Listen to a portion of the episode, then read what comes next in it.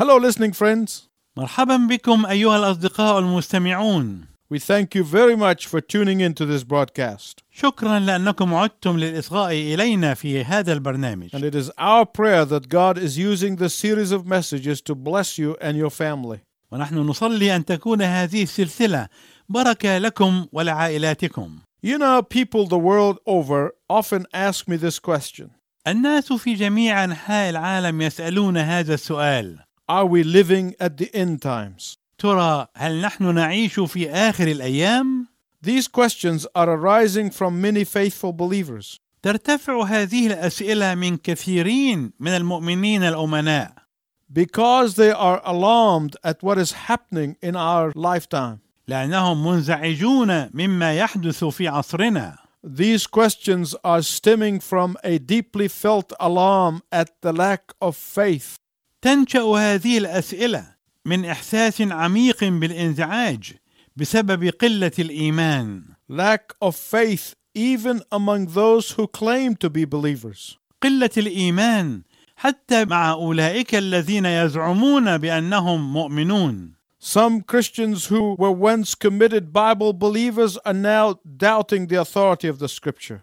بعض المؤمنين الذين كانوا يوما ما ملتزمين بالكتاب المقدس أصبحوا الآن يتشككون في سلطة كلمة الله And this is why some are wondering if we are not living in the last days. ولهذا يتساءل بعض الناس عما إذا كنا في الأيام الأخيرة Why? لماذا Because the words of Jesus in Luke 18:8. بسبب كلمات يسوع في العدد الثامن من الأصحاح الثامن عشر من إنجيل لوقا Will the Son of Man find faith when he comes back? متى جاء ابن الإنسان لعله يجد الإيمان على الأرض The questions people are asking regarding the end times are based on the words of Jesus in Matthew 24:12. الأسئلة التي يثيرها الناس حول الأيام الأخيرة مبنية على كلمات يسوع في العدد الثاني عشر من الأصحاح الرابع والعشرين من إنجيل متى That in the last days the love of many will grow cold. أنه في الأيام الأخيرة لكثرة الإثم تبرد محبة الكثيرين Whether we are living in the last days or not, it makes no difference. سواء أكنا نعيش في الأيام الأخيرة أم لا فلا فرق For we should be ready to meet the Lord at any moment. لأننا ينبغي أن نكون مستعدين للقاء الرب في أي لحظة. The question is this. السؤال هو هذا. What do you do with doubt and doubters? ماذا تفعل بالشك وبالمتشككين؟ Here's something, my listening friend, you must accept and never be afraid to face. وهنا شيء ما أيها الصديق المستمع يتحتم أن تقبله ولا تخشى أبدا من مواجهته. Doubt comes to all of us. الشك يراودنا جميعا Doubt is part of living in this sinful world. الشك جزء من طبيعة الحياة في هذا العالم الشرير Doubt is a reminder that we have a fallen nature. الشك يذكرنا بأن لدينا طبيعة ساقطة Doubt is an indication that Satan is at work. الشك دليل على أن الشيطان يمارس عمله Doubt is an indication that we need grace. الشك دليل على أننا نحتاج إلى النعمة So the question is not whether you go through doubt or not, فالسؤال إذن ليس هو هل تجتاز مرحلة من مراحل الشك أم لا the question is how can you turn your times of doubt into times of loving Jesus more? السؤال هو كيف تحول أوقات الشك عندك إلى أوقات تحب فيها يسوع أكثر؟ There is a difference between experiencing times of doubt and staying in doubt. فهناك فرق بين اختبار أوقات الشك وبين البقاء في الشك. The reason people's love for the Lord grows cold. السبب الذي يجعل محبة الناس للرب تبرد. Is that when they go through a period of doubt, they stay in doubt.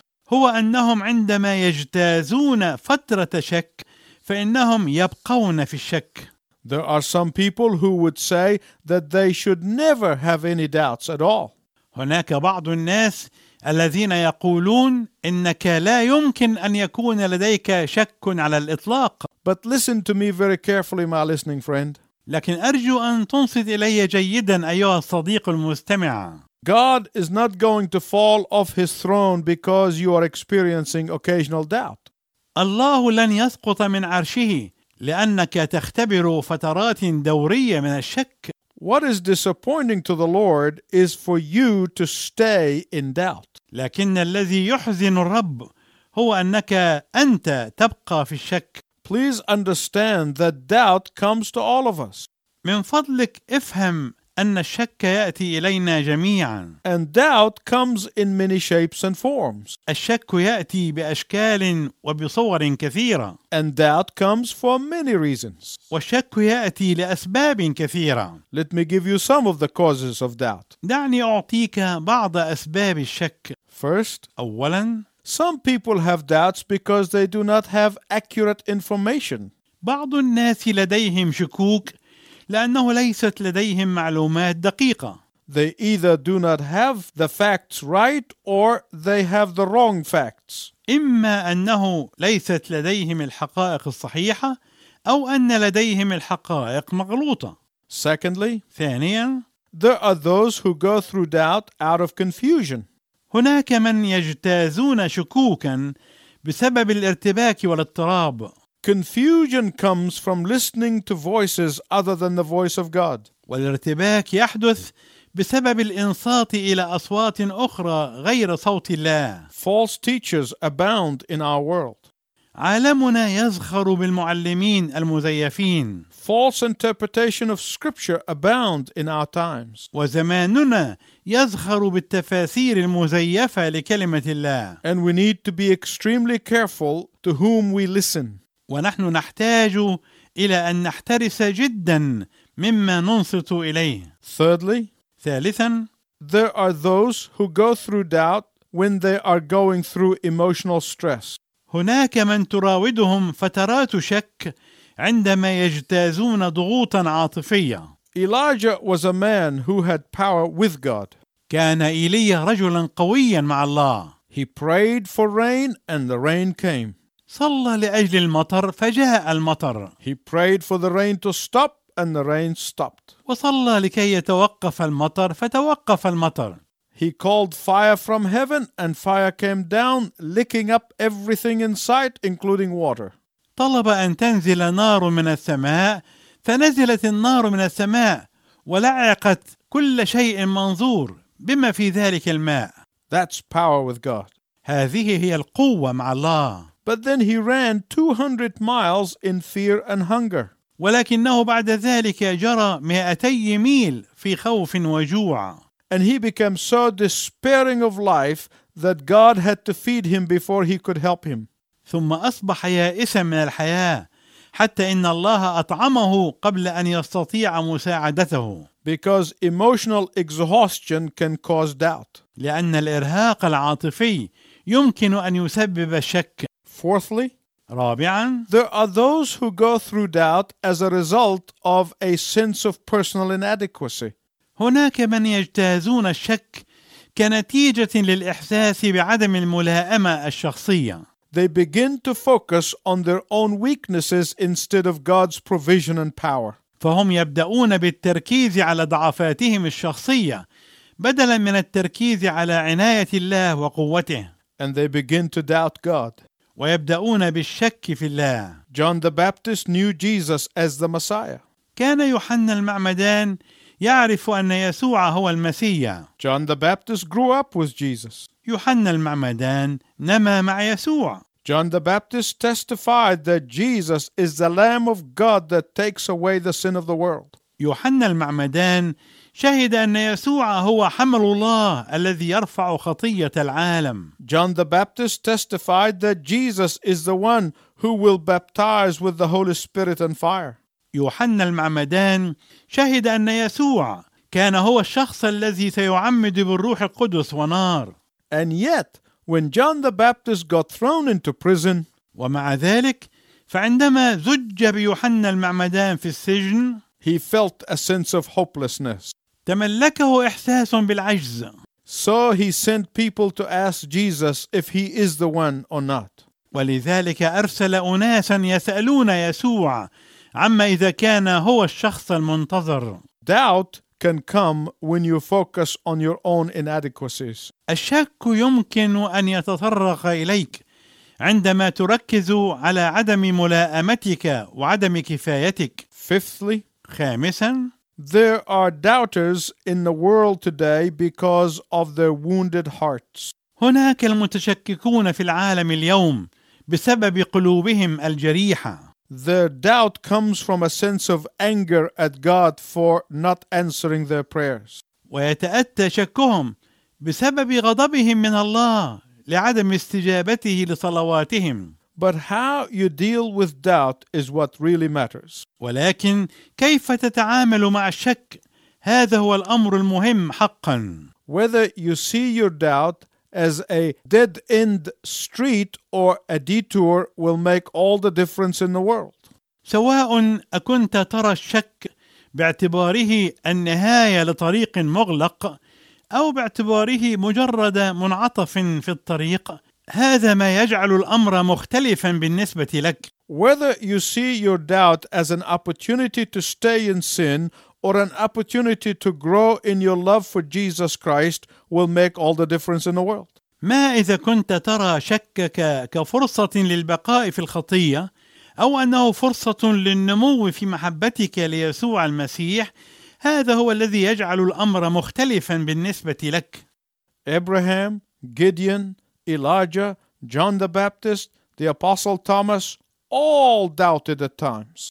إبراهيم وجدعون وايليا ويوحنا المعمدان والرسول توما كلهم شكوا في بعض الاوقات But instead of remaining in their doubt, ولكنهم بدلا من البقاء في شكهم they allowed their doubt to draw them closer to the Lord. سمحوا لشكهم ان يزيدهم التصاقا بالرب Instead of giving up, بدلا من الياس they allowed doubt to make them keep on seeking. سمحوا لشكهم أن يجعلهم يستمرون في البحث Doubt is frightening and with good reason. الشك أمر مرعب والسبب معقول James tells us that the habitual doubter is double minded and unstable in all his ways. يخبرنا الرسول يعقوب أن الإنسان الذي ألف الشك والارتياب هو ذو رأيين وهو متقلقل في جميع طرقه Yet, honest periods of doubt can be opportunities for the Lord to draw you closer to Him. ومع ذلك فان الفترات المخلصه من الشك يمكن ان تكون فرصا للرب ليجتذبك للالتصاق به أكثر But if doubting is left unchecked and unconfessed, it can be very harmful.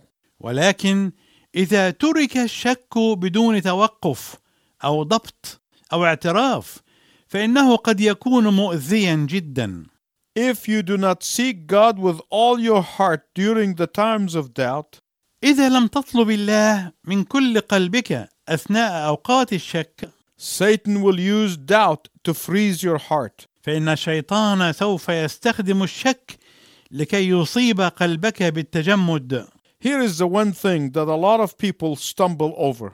وهنا يتعثر كثيرون من الناس Because we can only see a tiny glimpse of what God sees, لاننا لا نستطيع ان نرى سوى لمحه دقيقه مما يراه الله we often come to wrong conclusions about God. فنحن نصل غالبا الى استنتاجات او احكام نهائيه خاطئه عن الله And because God loves us unconditionally, ولأن الله يحبنا بلا قيود أو شروط we find that to be very difficult to accept. فنحن نجد أنه من الصعب علينا أن نقبل ذلك So we fall and stumble. ولذلك نسقط ونتعثر Here is the paradox, my listening friend, that I don't want you to forget. وهنا التناقض الوهمي أيها الأصدقاء الذي أرجو ألا ننساه The more we love Jesus, the more we become conscious of our own sin and failure. كلما ازدادت محبتنا ليسوع ازداد وعينا وادراكنا لخطايانا وعثراتنا And the more conscious of our sin and failure that we become, the more deeply we appreciate the love of Jesus. وكلما ازداد وعينا وادراكنا لخطايانا وسقطاتنا ازداد تقديرنا عمقا لمحبه يسوع And the more deeply we appreciate the love of Jesus, the more we love Him more. وكلما ازداد عمق تقديرنا لمحبه يسوع ازدادت محبتنا له Some people think that they are acceptable to God because of certain rituals. بعض الناس يظنون انهم يكونون أكثر قبولا عند الله بسبب طقوس معينه or because of the number of times they pray. او عدد المرات التي يصلون فيها But in reality, you can only be acceptable to God because of the cross of Jesus Christ. ولكن في الحقيقه انت تكون مقبولا عند الله بسبب صليب المسيح فقط In Romans chapter 5, Paul said, قال بولس في الاصحاح الخامس من الرساله الى روميا No one would die for a good person, let alone die for an enemy. لا احد يموت لاجل بار اذا تجاوزنا عن الموت لاجل عدو Yet Jesus Christ died for us when we were his enemies. ومع ذلك فقد مات المسيح لاجلنا عندما كنا اعداء له The more clearly you see the radiance of Jesus, the more aware you will be of what your sin must have caused him. كلما يزداد وضوح رؤيتك للمعان يسوع يزداد إدراكك لما سببته الخطية له But here is what I don't want you to miss, my listening friend. ولكن هنا ما لا أحب أن يفوتك أيها الصديق المستمع The more you become aware of sin, كلما يزداد إدراكك وإحساسك بالخطية the more you know that you are growing closer to Jesus. تزداد معرفتك أنك تنمو أكثر في التصاقك بيسوع The closer you draw to Jesus, the more his radiance exposes our sin. وكلما يزداد التصاقك بيسوع يزداد لمعانه كشفا لخطايانا You say, How can God love me with all my faults? وقد تقول كيف يمكن أن يحبني الله بالرغم من كل أخطائي وعيوبي Oh, my listening friend, but that's what grace is all about. لكن ايها الصديق المستمع هذا كل ما تدور النعمه حوله It is undeserved فانت لا تستحق because God loves you in spite of your sin. لان الله يحبك بالرغم من خطاياك The moments of doubt that arise from your sin and failure should make you love Him more. ان لحظات الشك الذي ينشا عندك بسبب خطاياك وفشلك ينبغي أن تجعلك تحبه أكثر Because God does for you and me what no one else can do.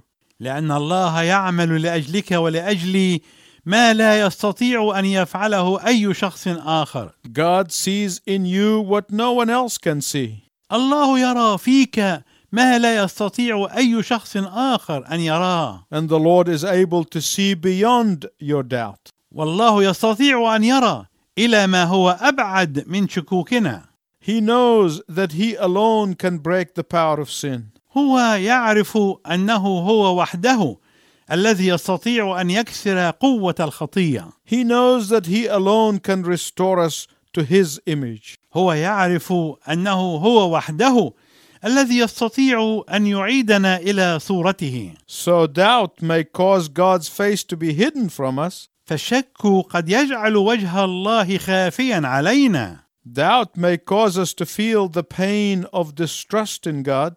الشك قد يجعلنا نشعر بألم عدم الثقة في الله Yet God sees beyond our pain into the strengthening of our love for Him. ومع ذلك فإن الله يرى ما هو أبعد من آلامنا إذ أنه من ورائها يقوي محبتنا له My listening friend, please listen carefully as I conclude. أيها الصديق المستمع أرجو أنك تصغي جيدا وأنا أقترب من نهاية هذه الحلقة When we submit our doubts to God, عندما نخضع شكوكنا لله He can use them to reveal Himself to us in an incredible new way. فهو يستطيع أن يكشف نفسه لنا بطرق جديدة فائقة الوصف And that is why the Bible tells us ولهذا يقول الكتاب المقدس that our salvation is anchored in God's love and grace إن خلاصنا يرتكز على محبة الله ونعمته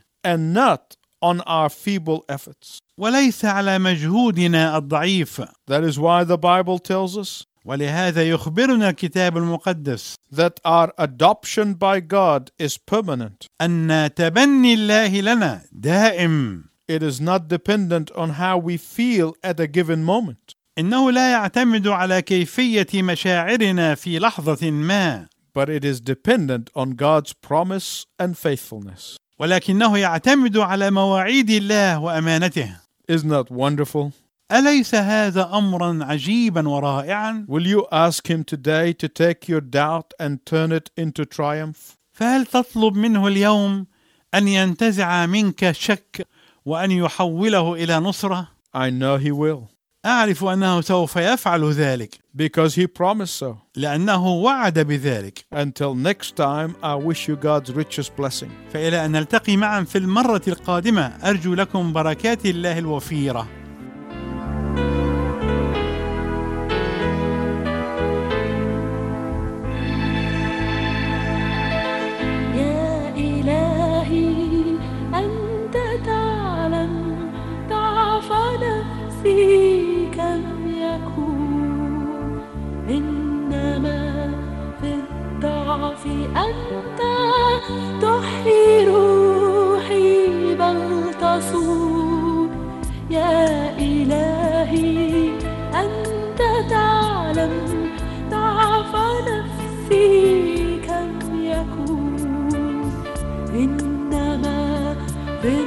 الضعف أنت تحيي